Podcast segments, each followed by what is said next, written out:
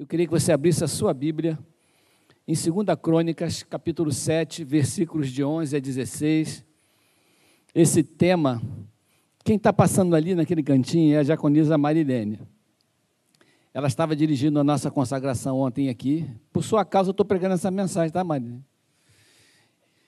E ontem nós tivemos um dia muito especial, irmãos. Chorei muito na consagração eu queria convidar você, convocar você a fortalecer a nossa igreja estando presente aqui na consagração, fortalecer a tua vida, fortalecer a nossa igreja como corpo. Tivemos bastante gente, muitas pessoas têm aderido a essa reunião, que tem sido uma bênção. O nome do Senhor foi exaltado e nós fomos muito abençoados ontem aqui. E a diaconisa leu esse texto ontem.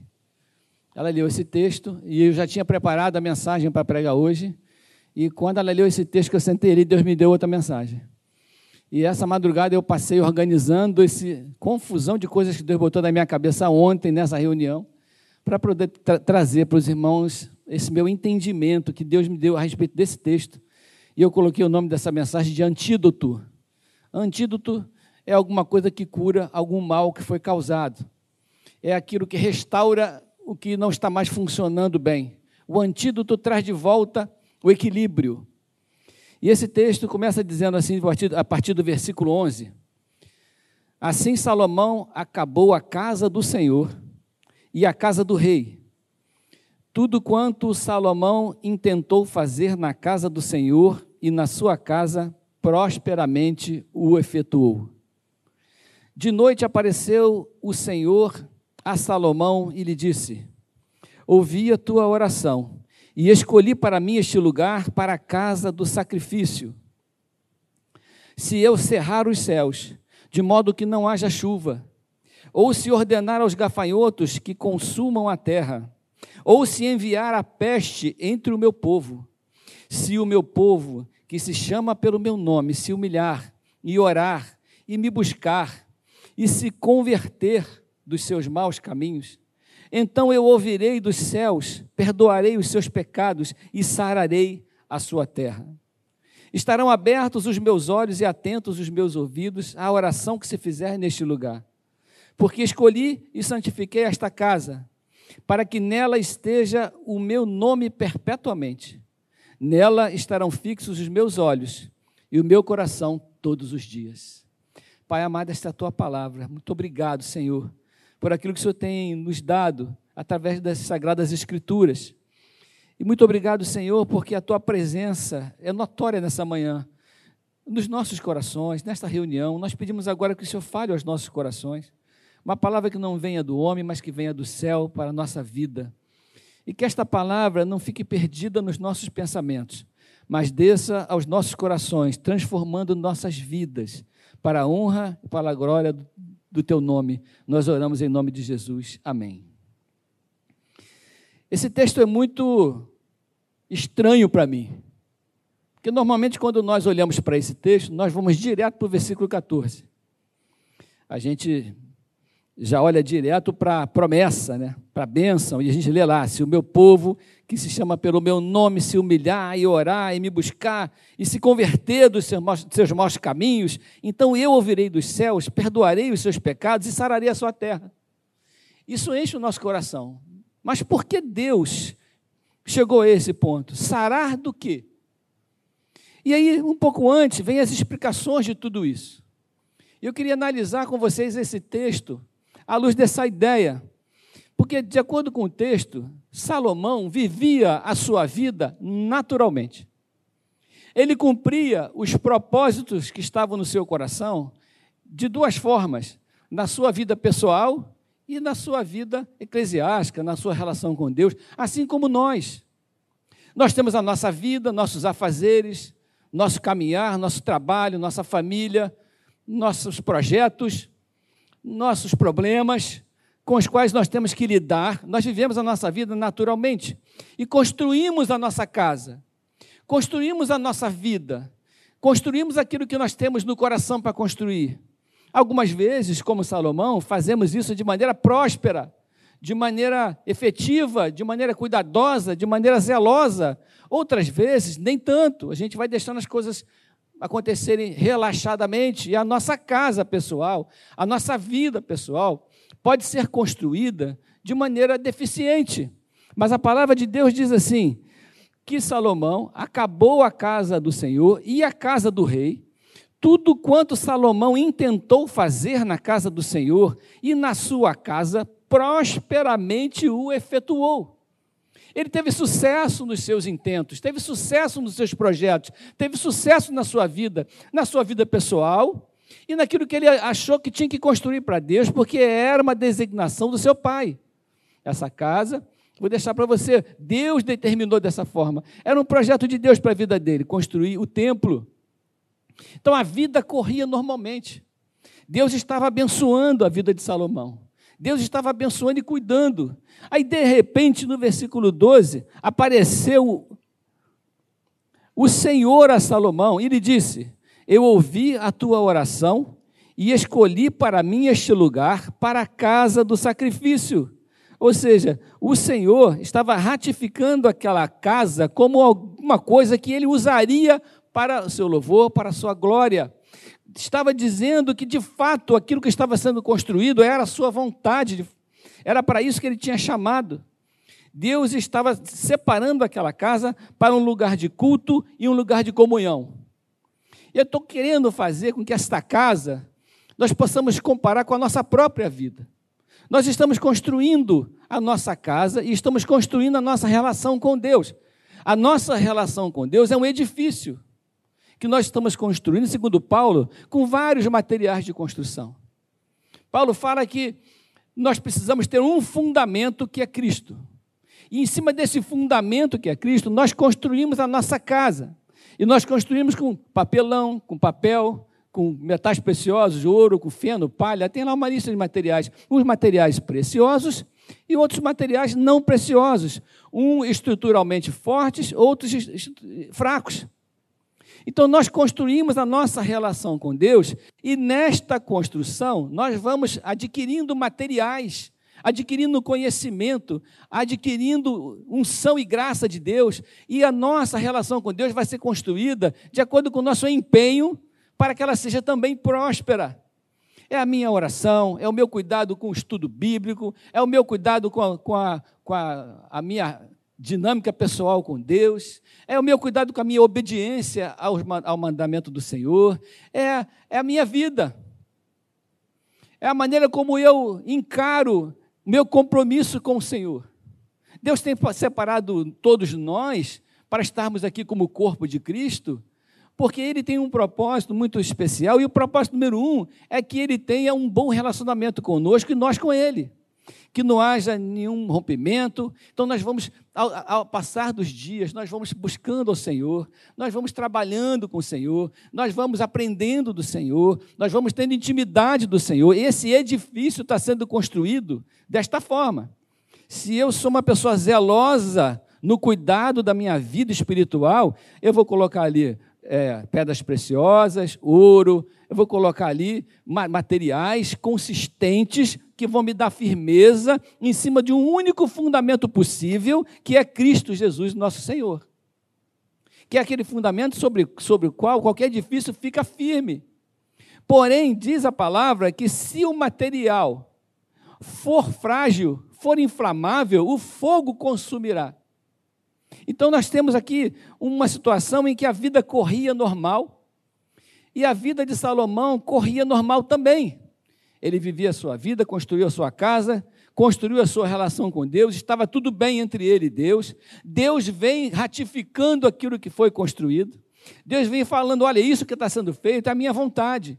Nesse lugar eu habitarei. Vou ouvir as orações que serão feitas nessa casa. Eu entendo a sua vida como uma vida preciosa para mim. Eu entendo a sua vida como correndo de acordo com a minha vontade. Eu sei que você é um homem e uma mulher segundo o meu coração. Ele está falando com todos nós.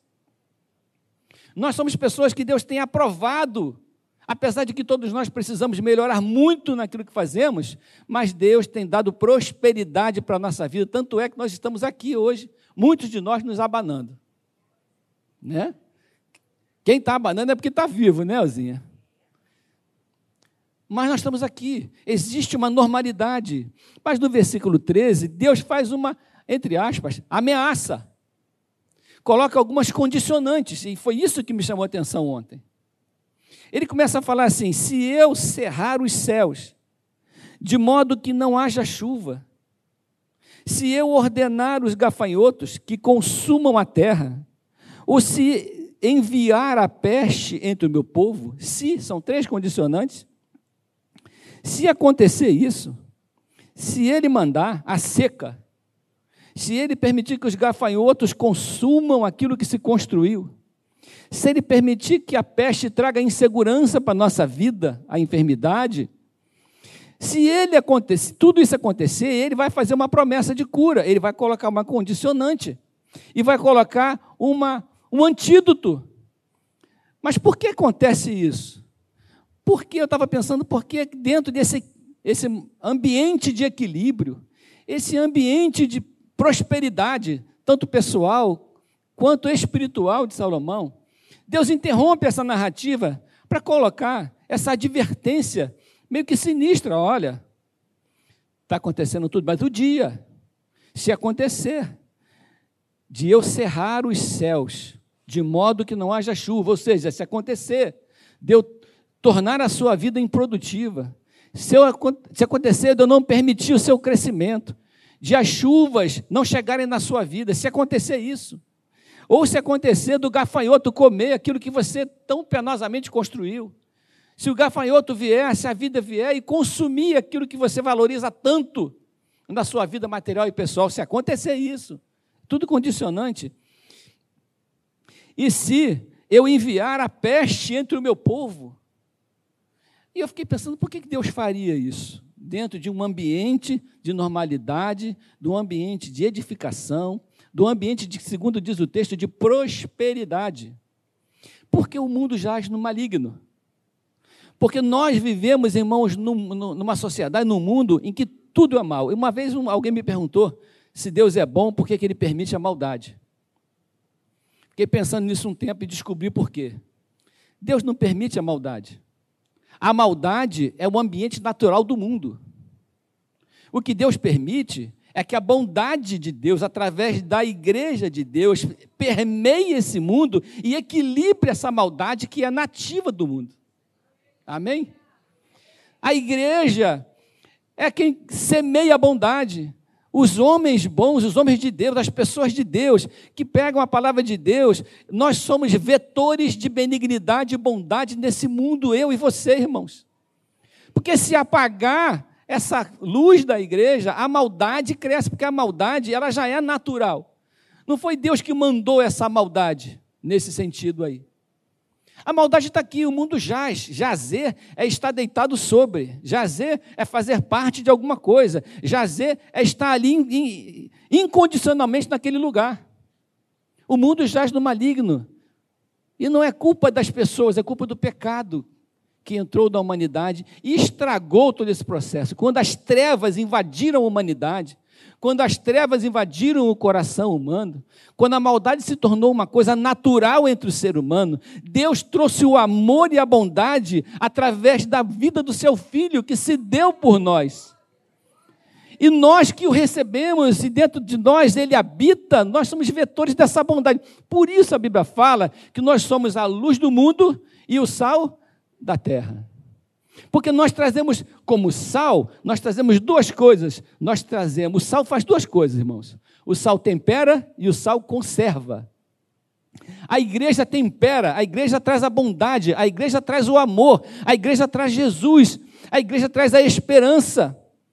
A igreja conserva valores, a igreja conserva a vida, a igreja conserva as pessoas, a igreja conserva a esperança no, na eternidade. Nós somos sal e somos luz. A luz mostra o caminho. Eu entendo essa luz não como algo que está iluminando alguém, mas como algo que serve de referência para alguém. Quem está num navio numa noite, navegando por um mar escuro, tudo o que quer ver é um farol. Já ouviu falar no farol, né? Para que serve o farol? O farol é uma referência de localização. O farol determina para o comandante do navio em que direção ele deve seguir. Ele lá está o farol. Onde tem o farol tem um porto seguro. Lá está um crente. Onde tem um crente tem um porto seguro.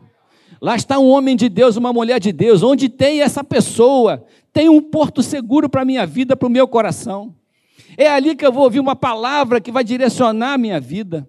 É ali que eu vou escutar um conselho que vai me abençoar. É ali que eu vou encontrar a oração que eu preciso receber. É ali que eu vou encontrar o abraço que eu estou necessitando. É por isso que eu estou indo em direção àquela luz que eu estou vendo. E aquela luz somos nós. Somos nós que fazemos diferença nesse mundo perdido, irmãos. A igreja não pode deixar de cumprir esse papel tão importante, sem o qual as trevas dominarão. Esse ambiente que a gente vive depende demais de nós. E eu fico muito impressionado quando Deus coloca sobre nós pessoas tão frágeis, tamanha responsabilidade. Nós somos embaixadores do reino. O reino de Deus é um reino de luz. Nós fomos tirados das trevas, das trevas para a sua preciosa luz. Com que finalidade, com que propósito? Para que nós possamos levar essa luz para as outras pessoas. Então, a igreja é uma agência do céu. A igreja é um ambiente de propagação da vida. Amém? Você pode glorificar a Deus por isso? A igreja é um lugar de semear a paz e a alegria. Nós levamos Jesus. Deus jamais deixou de cuidar da humanidade. Existe um equilíbrio. A igreja faz um equilíbrio. E quando a igreja se retrai, quando a igreja se omite, quando nós deixamos de falar para as pessoas que existe uma esperança, que existe paz, que se encontra a vida em Jesus, nós deixamos de cumprir esse papel de sal e luz. Essa é a maldade humana. O mundo se tornou um lugar, um caminho inevitável e inexorável por onde a maldade humana triunfa. Um lugar de afastamento, de desobediência, de transgressão e de deixar Deus em segundo plano, em segundo lugar. O que a gente percebe hoje no caminhar da humanidade, né, no, no perfume, se a gente pode dizer assim, que, que exala do coração humano, no sentido geral, é o afastamento de Deus. É Deus colocado em segundo lugar. São as minhas prioridades e não as de Deus. Deus fica com as sobras da minha vida, com os restos da minha vida. Nós não vivemos mais para Deus, a, a, humanidade. A humanidade tem outros projetos. A humanidade tem uma porção de, de coisas na cabeça, tem, tem caminhos a trilhar. E Deus é uma referência de bênção. Quando eu precisar de uma bênção, eu sei aonde eu vou buscar, vou pedir a Deus. Quando eu precisar de um favor, eu vou pedir a Deus. Quando eu precisar de um socorro, eu vou pedir a Deus. Não sendo por esse motivo, deixa eu caminhar a minha vida, deixa eu viver a minha vida conforme me apraz. Todos pecaram e estão destituídos da glória de Deus, está lá em Romanos 3, 23. Todos pecaram. Existe um afastamento natural. Deus está trazendo seu povo de volta desse afastamento. Deus está buscando o seu povo de volta da rebelião e trazendo de volta para andar debaixo da sua autoridade. Amém? Existiu uma rebelião, começou no céu. Um terço dos anjos acompanharam o general rebelde lá. Só que esse cara levou a humanidade com ele, dentro desse ambiente de escuridão e de rebeldia.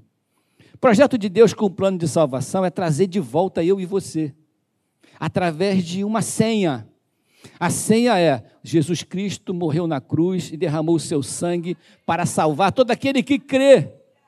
Todo aquele, você não precisa se pendurar numa cruz, você só tem que crer que Jesus fez isso por você. Hoje nós temos uma reunião de Santa Ceia, participamos da mesa do Senhor. É um privilégio a gente esse memorial, essa recordação de que não, é, são os nossos valores que estão nos levando para o céu. Não são os nossos valores pessoais que estão nos tirando, nos tirando da, da treva para a luz. Foi feito um trabalho, foi pago um alto preço. A graça, essa só é de graça para a gente, irmão? Jesus pagou um alto preço por ela. Mas o preço da graça é o compromisso o preço da graça é a responsabilidade, o preço da graça é o amor. O preço da graça que a gente recebe é viver refletindo a luz de Cristo, sendo farol, sendo sal, sendo bênção e trazendo para esse mundo o equilíbrio de bondade que esse mundo precisa. Nós vivemos assim.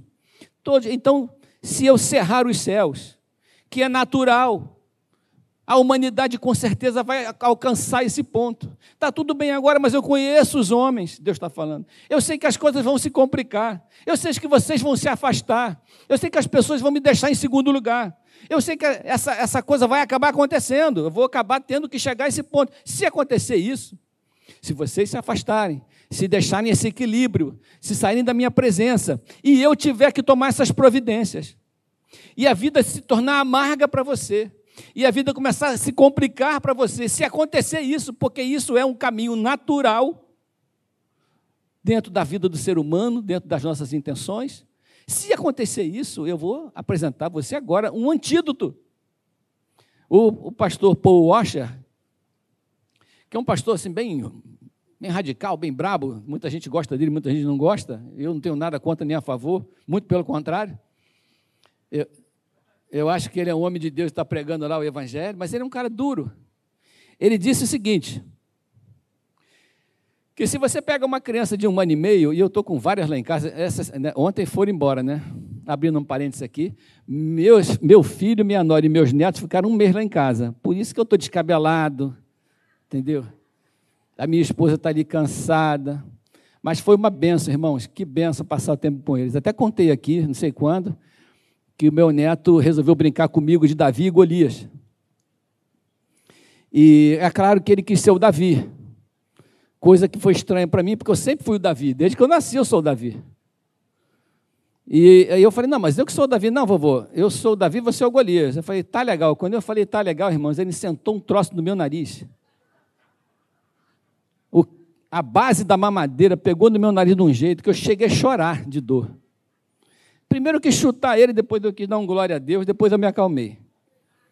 Aí eu falei assim, rapaz, esse negócio me machucou, vovô. Ele falou assim, indignado, morre, vovô, você tem que morrer. Aí eu fiquei pensando, vai querer ouvir o resto da história, vai cortar minha cabeça, né? É melhor não continuar com essa encenação aqui.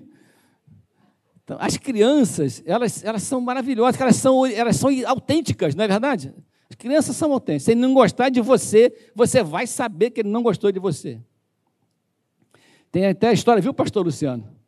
Tem até a história de um pastor que ele foi visitar os membros, um casal de membros, e ele sentou na poltrona, o casal sentou no sofá, e ele ficou ali falando algumas coisas, falando sobre a vida, até que o casal propôs trazer um café né? Sabe que barriga de pastor é cemitério de frango, né, irmãos?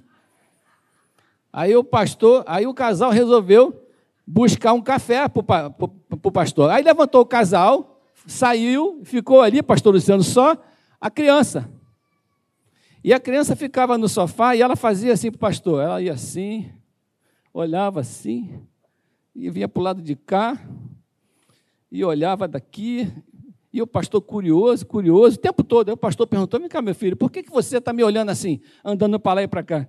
Não, meu pai e minha mãe sempre falaram que o senhor tem duas caras, eu estou procurando a outra. Irmãos, cuidado com o que você fala em casa do seu pastor, hein? O seu filho vai me contar, irmão. E o Paul Washer, ele disse o seguinte: você pegar uma criança de um ano e meio, uma criança de um ano e meio, botar no colo, ela vai se interessar pelo seu relógio. Porque ele brilha, ele chama atenção, e ela vai tentar pegar o seu relógio. Você não vai deixar, mas ele vai tentar de novo. Você não vai deixar de novo, mas ele vai tentar de novo. Depois ele vai insistir tanto que você vai ter que dar um tapinha na mão dele e vai ter que segurar o braço dele. Como você é mais forte que ele, você vai dominar isso, ele vai deixar para lá, ele vai acabar não conseguindo. Diz ele que se esse menino de um ano e meio tivesse o corpo de um rapaz de 18 anos, ele te dava uma surra, se bobear, te matava e tomava seu relógio. Porque essa tendência nasce com a gente. Essa coisa de, de querer, de ser meio, meio, meio selvagem. Nós somos controlados e somos dominados e somos modelados pela educação, pela moral, pelos bons costumes e, no nosso caso também, pela palavra de Deus. São essas coisas, esse monte de nãos, esse monte de freios que a sociedade hoje está perdendo, se já não perdeu há muito tempo, que são, precisam ser preservados para que o indivíduo cresça e seja edificado, esse, esse edifício seja um edifício estável e a pessoa seja confiável. Nós precisamos ser pessoas confiáveis, pessoas que, que alguém olhe para você e fala assim: não, o que esse moço falou, o que essa moça falou é verdade, porque eu conheço a vida dele. Nós precisamos ser confiáveis. Isso vai muito pela maneira como a gente edifica a nossa vida. E essa ameaça de seca, de gafanhoto e de peste, ela tem um antídoto. Se o meu povo, que se chama pelo meu nome, se humilhar. O que é humilhar? Se render. Sabe, se render ao senhorio de Deus, desistir dessa vida de independência. Toda pessoa independente demais, toda independência é o primeiro sintoma de uma rebeldia. A independência, falar de novo, toda independência é o primeiro sintoma de rebeldia. Que a pessoa, nós, nós fazemos parte de um corpo.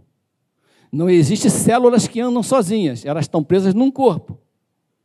E quando essa parte desse corpo quer andar à revelia desse corpo, porque o corpo é orientado pela cabeça que é Cristo, e quando parte desse corpo quer andar à revelia, essa parte é rebelde.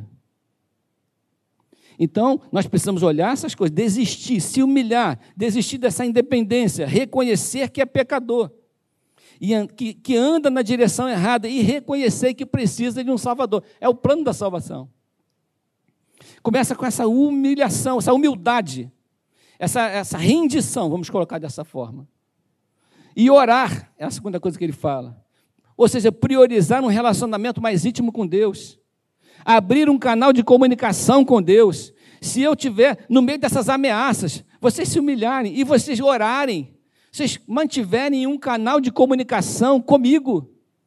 Vocês tiverem intimidade, comigo, se vocês fizerem isso, e vocês me buscarem, clamarem por ajuda, por ajuda, o Salmo 30, olha o que diz o Salmo 30, versículo 2: Senhor meu Deus, clamei a ti por socorro e tu me saraste. Simples assim. Eu gosto desse versículo. Sempre que eu vou visitar um enfermo, eu, eu, cito esse versículo. Salmo 30, versículo 2: Senhor meu Deus, clamei a ti por socorro e tu me saraste. Senhor, da cova fizeste subir a minha alma, preservaste-me a vida para que não descesse a sepultura. Ele está falando aqui de alegria, de plenitude de vida, sabe, de plenitude, depressão, alegria, tristeza uma vida plena na presença do Senhor. Salmodiai ao Senhor, vós que sois seus santos, e dai graças ao seu santo nome, porque não passa de um momento a sua ira.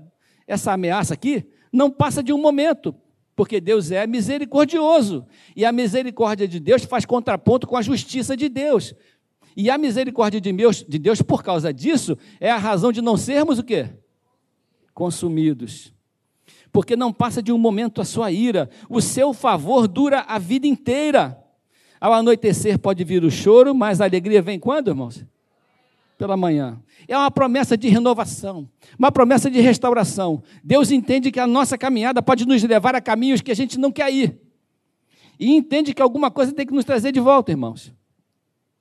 As promessas de Deus, no próprio texto aqui do, do Salmo 30, estarão abertos os meus olhos do texto que a gente leu, estarão abertos os meus olhos e atentos os meus ouvidos à oração que se fizer neste lugar. Oração de quem? Daquele que se humilhou, daquele que orou, daquele que me buscou, daquele que está tomando esse antídoto, que reconheceu o seu pecado, que não quer mais andar naquela direção errada, que quer voltar, e nós nos convertemos, eu falei isso hoje de manhã, nós nos convertemos todos os dias, irmãos. Eu posso dizer, que eu me converti em 1976. Mas vocês vão achar que eu sou velho, então não vou dizer. Mas a verdade, irmão, é que eu me converto todos os dias. Eu abro o olho de manhã arrependido de alguma coisa que eu fiz ontem. O confessionário está aberto. Alguém aqui igual a mim, assim? Né? Toda hora está se arrependendo, olhando. Nós, nós não somos pecadores. Nós fomos transformados. Nós, a nossa essência foi transformada. Então, eu não, eu sou um pecador. Eu sou um homem justo que de vez em quando peco. O pecado é um erro de alvo. O, o homem salva, a mulher salva. Que peca não consegue permanecer no pecado. Ele se lembra do pai e volta para casa, igual o filho pródigo. O pecado não traz alegria, alegria, paz e conforto para o justo. Como é que você sabe que uma pessoa é salva ou não salva? Se a pessoa sente alegria, prazer e a consciência dele não pesa no ambiente do pecado, tem alguma coisa errada com ele. Então nós somos restaurados. Estarão abertos os meus olhos e atentos os meus ouvidos à oração que se fizer nesse lugar, porque esse lugar é um lugar santo. Existe uma comunicação. O sangue que nós vamos participar agora mesmo abriu o véu do tabernáculo. Abriu uma comunicação direta entre nós e o nosso Deus que é santíssimo. E o sangue de Jesus nos purifica. Porque escolhi e santifiquei esta casa, escolhi e santifiquei a sua vida, escolhi e santifiquei o seu coração, escolhi e santifiquei a sua família, escolhi e santifiquei os seus propósitos, para que nela, nesse lugar, esteja o meu nome perpetuamente, para que na sua vida, na sua biografia, no seu testemunho, no seu legado, esteja o nome de Deus perpetuamente. Amém, amém irmãos? Amém? Quando as pessoas olharem para mim e para você, elas precisam, irmãos, enxergar o Senhor Jesus Cristo. Precisam ver brilhando no nosso rosto a imagem dele, precisam ver refletido em nós a sua imagem. Porque senão nós teremos falhado no nosso testemunho. Eu sempre gosto de falar, seu vizinho aceitaria um convite seu para tomar um café na sua casa? Ou para assistir uma reunião com você? O seu vizinho gosta de você? E o vizinho, geralmente, tem uns vizinhos que são perturbados, né, irmãos? Tem uns vizinhos que escuta funk a noite toda. Quem aqui não gosta muito do vizinho que escuta a música alta a noite toda? O confessionário está aberto. Um monte de gente, tem um monte de gente. É o vizinho estaciona o carro no seu portão. Né? O vizinho rouba a fruta do seu muro. Né? E o vizinho coloca a culpa em você por tudo que acontece na rua. Tem esses vizinhos. A gente precisa amar esse cara. E ele precisa gostar da gente. Porque se nosso vizinho não gostar da gente, não tem como pregar o evangelho para ele. Nós temos que trazer as pessoas para o nosso coração, para depois pegar essas pessoas e levar para o coração de Deus. Então, esse compromisso, porque escolhi, santifiquei esta casa, santifiquei a sua vida, para que nela, nessa casa, nesse ambiente, esteja o meu nome perpetuamente nela, na sua vida, estarão fixos os meus olhos e o meu coração todos os dias. Amém? Você recebe essa palavra? Os olhos do Senhor estão fixos na sua vida todos os dias, perpetuamente. Fala para o seu irmão do lado, o Senhor está olhando para você. Fala assim, mas, é, mas não é uma ameaça, não, tá, irmão? É um conforto. Que os irmãos estão assim, o Senhor está olhando para você. Não, não é uma ameaça, é um, é um conforto. É o olhar de Jesus olhando para Pedro, tá bom? O Senhor está olhando para você, tá, pastores? Está olhando para vocês. Isso é um conforto, eu me sinto em paz. Vamos orar nesse sentido e vamos participar da Santa Ceia? Queria convidar os diáconos para estarem aqui. Pai amado, nós queremos louvar e engrandecer o teu nome, porque a tua bênção tem estado conosco. No curso da nossa vida, nós temos construído a nossa casa, mas com muitas dificuldades, nós temos também construído a nossa relação contigo, a tua casa em nós. Então, Pai, cuida de nós, nos trata, nos sara. Nós queremos caminhar contigo. Se em algum ponto da caminhada nós estamos nos desviando, nós te damos essa autoridade, liberdade, para que esse versículo 15 aí entre na nossa vida. Versículo 13. Para que esse versículo em que a seca, se coloque à nossa frente. Tudo isso que o Senhor falou sirva como alerta para que nós possamos olhar para a nossa vida e pensar: eu preciso andar com Deus. Apesar de que relação, nossa relação contigo não é uma relação de punição e ameaça, é uma relação de amor e gratidão. Mas mesmo assim, Senhor, nós pedimos que a tua, teu Espírito nos ensine, trate conosco. Nós queremos ir para o céu, nós queremos estar na tua casa e nós queremos viver na tua paz. Obrigado, Senhor pela tua palavra. Obrigado, Senhor, pelo teu conforto, pelo teu consolo. Nós te bendizemos em nome do Senhor Jesus. Amém e amém.